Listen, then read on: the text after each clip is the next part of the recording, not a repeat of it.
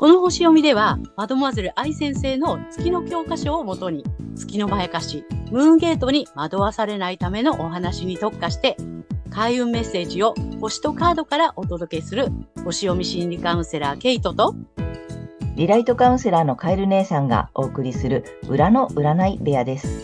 月星座の注意ポイントもお伝えしていますので、太陽星座と合わせてご覧ください。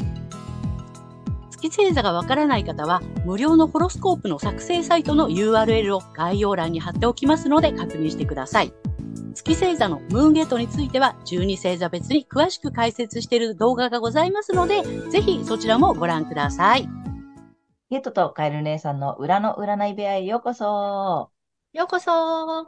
皆様こんにちは。お元気ですか？今回は、えー、8月2日、水亀座の満月についてね、えー、星読みとカードリーディングをお送りいたします。まずはね、けいちゃんに、えー、星の動きの解説をお願いします。はい。はい。えー、今回の満月は、え水亀座の9度、8ハウスで起こる満月となります。え今回はですね、えっと、まあ、7ハウスっていうところにね、あるんですけども、5度前ルールというのを採用して8ハウスの扱いになってます。5度前ルールっていうのはね、この境界線の手前5度にある天体は次のハウスですよというね、そういうルールがありますのでね、今回8ハウスということでお話をしていきたいと思います。えー、8ハウスはですね、え税金とか証券、債務、死、相続、損失、社会保障、国際金融などと、を表すハウスになっています。そして、え今回のこの度数なんですけども、え本質とか覚醒、目覚めですね、え対極的な視点などをキーワードとしています。そして、え幻想から覚めて対極的に物事を捉えていくという意味の度数ですので、え、私たち国民の意識は、このね、税金だとか社会保障など、えー、ハチハウスの事情における幻想から目覚めていく、そんな流れが来るんじゃないかなという感じがします。はい。そして、えー、また、海王星、冥王星、金星、この3つとも実は逆行中なんですけどね。はい。これが別名、神の指先とも言われる宿命的な配置を前回の満月と同様に形成しています。えー、前回はこの情報とかですね、メディアなどを意味する、えー、サンハウスにあった金星なんですけれども、今回は財政とか財産、金融市場など、もろにお金に関わる2ハウスにありますので、え、外国、貿易などに関わる契約とかですね、取引などで、まあ、金融関係に見直しをせざるを得ないような宿命的な出来事が起きてくるかもしれません。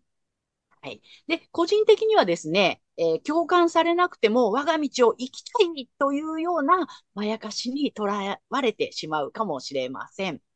えー、前回の新月で、えー、古い資質もね、アレンジ、結晶化して、え自分も共同体も進化するスタートを切って、その後ですね、今回は才能とか収入などの所有のエリアにある太陽に、えアイデアや直感に従って生活を改善したり、新しいコンセプトを打ち出していくことなどを促されそうです。はい。私たちは双子座の季節にね、自分の思いだけではなく、人とのコミュニケーションを図ってきて、蟹座の季節で、さらに可能性を育てて、今回の獅子座の季節に入って、新しいコンセプトなど、いよいよこう打ち出していくというフェーズに入ってきました。そして8月8日にはライオンズゲートがフルオープンとなります。はい。獅子座の要素がね、ピークに達する時期ですので、自信を持って自分を打ち出していきましょう。まあ、全体的にはね、こんな感じになると思います。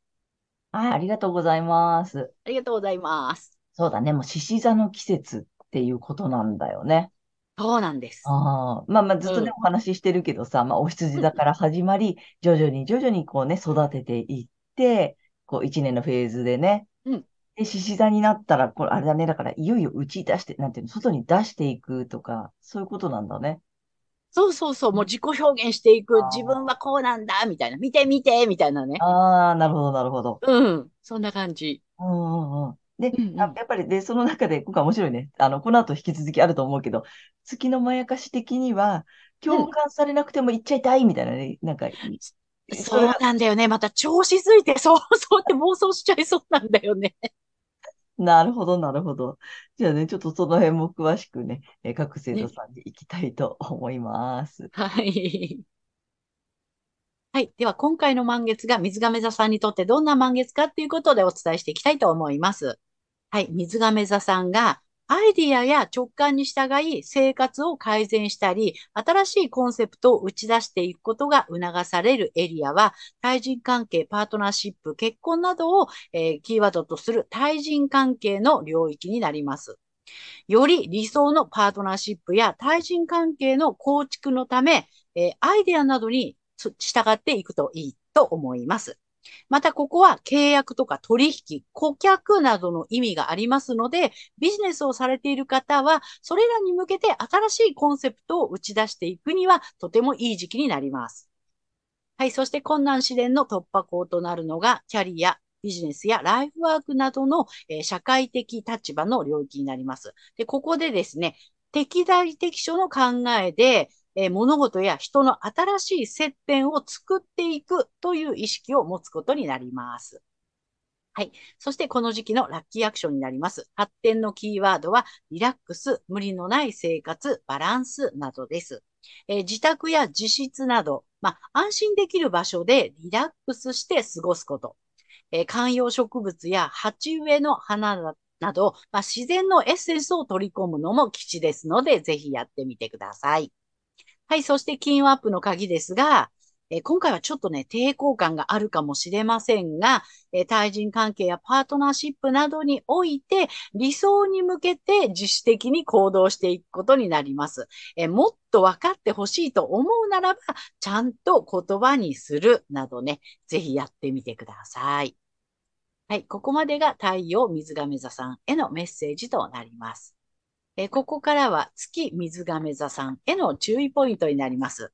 で、この月のね、欠損部分のことなんですけれども、え今回はですね、え3区分、まあ、クオリティと言われている行動パターンについてお伝えしていきたいと思います。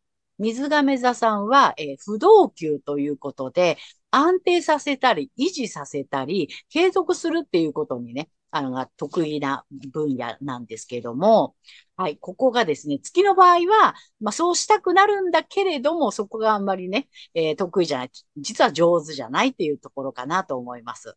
はい。水亀座さんは、あの、風のね、星座の不動級ということなので、情報だとかね、まあそういったことですね。えーあ、あとは知識とかね、まあそういう部分をこう、あの、安定させるっていうね、感じなんです。だから、普遍的っていうね、意味もあったりするんですけども、実はだから月はそこがあんまりないよっていうことなんですね。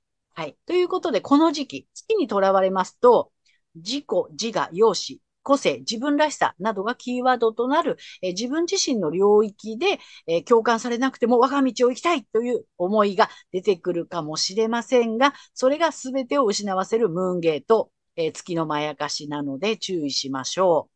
ここね、容姿、個性っていうところがありますから、ここにとらわれると、特にみんながね、共感されなくても、なんか突拍子もないね、あの、スタイルを取ってしまったりだとか、とてもこうね、えー共感できないよ。でもこれが個性なのみたいな感じで打ち出したくなってしまうと思うのですが、ここは本当に注意してください。はい。意識するところは、えご自身の太陽星座の領域で、えー生活改善だとか、新しいコンセプトの打ち出しということになります。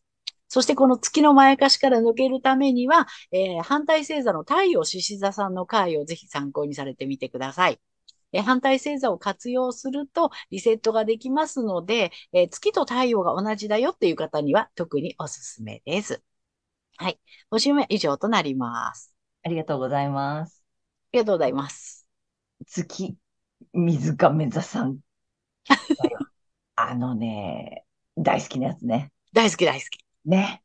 うん。容姿、個性、自分らしさを独特のを出したいって思っちゃいがちなんだよね。そうなの。月水亀座さん、一番美味しい人参の場所じゃない？そうなの、そうなの。共感なんかされなくたっていいみたいなね。そうそうそう、逆にね、突っ走って逆にね。そうそうそうそう。共感されてもされなくても行きたくなっちゃうやつだよね、これね。そうです、そうです。あ我が道行きたいは、まあ、まさにそうだね。ね。で、うん。でみんなついてきてないし、みんなは、え、うん。そこはちょっと違うと思う、似合ってないよとかね。うん。なんかそこまでそんななんか独特な変な個性出さなくてもいいよって言ってても、もうそんなのなんかもうさ、ピタッ。ね。そうそまさに今回ちょっと一番美味しい人参のやつだね。う。うん。そうね。かと思う。月星座水亀座さんはその一番やりたいやつよ。いつも、いつもやりたいやつよ。いつもやりたいやつ。ね。あの、個性的だと思われたい。ね。そ自分らしさを出せる人になりたい。う。うん。っていうやつに来てるので、うん。ちょっと、あの、ケイちゃんからも、あの、細かく説明があった通り、一番いつもやりたいやつが今回来てるので、うん。うん。あの、そこにはまるとムーンゲートに行ってしまうので、ぜひぜひそこをちょっとね、ご注意ください。はい。うんはい。もうちょっと、まあ、じゃあ気分を切り替えて、ここからはカエル姉さんの、えーカードリーディングならぬカードカウンセリングに行きたいと思います。はい。えっと、太陽水亀座さんに向けてね、うん。えちょっと月始めなので、えっと、ラッキーカラー出したいと思ってカラーカード用意してます。えっとね、夏に向けてね、なんか、お洋服とかに使っていただけたらと思うんだけども、えー太陽水亀座さんに1枚ください。お、来たよ。お、低いよー。ダダン。おお。ラベンダー来たよ。うんうん。あの、今回、とにかく皆さん赤が多い中、爽やか色来てます。ね。なんか水亀座さんっぽい。うん。爽やかで。あ、いいよ。えっとね、メッセージとか言葉がね、体と心と魂をつなげる。おー。うん、あれだよね。マイン、なんだっけ、ボディ、マインド、スピリッツってやつう。んうん。そうだね、そうだうん。ね。なんかほら、リラックスしてほしいしさ、うん。なんかバランス整えてほしいからさ、う。うん。この3つを、あの、なんていうの？つなげてリラックスさせるってことよね。うん。うん。で、ラベンダーってほら、なんていうの？こう、癒される効果があるじゃない？うん。まさにリラックスに必要なやつじゃない？ね。ねよく枕元に置くといいとかって言ったりうん。するし、なんかちょっと、なんか、少しね、お部屋に置いていただいたりするといいかなと思いうます。んうん。で、ラッ2枚目が、キーアイテムにもなるね。そうだね。ラッキーアイうん。テムでちょっとさ、ラベンダーの、あの、ポプリとかね、買ってみね。る。うんうん。はい。で、2種類目が、えっと、龍神様いきます。はい。水亀座さんに1枚ください。ほい、これ。だだん。お、おお、それまたか、爽やか。ね、爽やかだし、あの、鳳凰みたいなやつだよね。うん。風の竜と書いて風竜さんだって。おー。うんうん。えっとね、意味がね、あ、軽い足取りで、でも得意じゃない？軽得い、意得意。ね、軽い足取りは多分得意だと思うので、あうの、ん。シュートいっちゃってください、シュート。ね。いい、いいカードだと思います。で、3種類目がね、あの、前回に引き続きちょっと怪しいカードを仕入れておりまして、はい、今回は薬へ。見ているだけで、まあ、お薬になるというね、あの、うん。お医者様が考えたやつです。ちょっと四角いカードなんだけれどもね、えっと、水亀座さんに1枚ください。おー、来たよ。はい。おー、早い。飛び出た、飛び出た。いきうます。んうん。ダダン。お、美しいよ。ね。スターブッドゥとか言うね。うーん。あとね、膝や関節の不調に、あとね、関節を温める効果があるんだって。へえ。あれじゃない？ちょっとクーラーで冷えてませんか？あ、はいはい。そうですね。うん、関節とかに来ると思うので、ちょっとね、うん。温めるを意識したらいいのかな？うん、うん、うん。うん。関節を温めるときてる。で、うん。これ、あの、見てるだけで効果があるので、うん。あの、ここに大きく出しておきますので、ぜひね、眺めていただいて、あとなんか、こう、なでなでしてもいいっていうことなので、ちょっとね、もしかしたらその辺、気づいてなくても、なんか関節とかさ、なんかうん。膝、あの、冷えとかね、温めるっていうキーワードが来てるので、うん、ちょっと意識して、うんあったかいもの飲むとかね、やっていただ。けたらいいかなと思います。ということで、えーカエル姉さんのカードカウンセリング以上となります。ありがとうございました。はい。ということで、えー今回は8月2日、水亀座の満月のね、星読みとカードリーディングをお送りしました。えー皆さんご自身の、え太陽星座の回をご覧いただいていると思うのですが、ぜひね、月星座の方も調べていただいて、その注意ポイントもご覧になってみてください。えまたね、月のまやかしから抜けるために反対星座もね、紹介しておりますので参考にしてみてください。ということで、けいちゃん、次回の放送は？はい。8月16日、獅子座の新月となります。とね、またあの、チャンネル登録やグッドボタンなどね、いつもたくさんありがとうございます。励みになりますのでね、今後ともよろしくお願いいたします。ありがとうございます。えー私たち二人の個人鑑定の詳細やブログ、公式 LINE などの URL は概要欄に載せてありますので、そちらの方もぜひよろしくお願いいたします。はい。それでは皆様素敵な2週間をお過ごしください。またねー。ありがとうございました。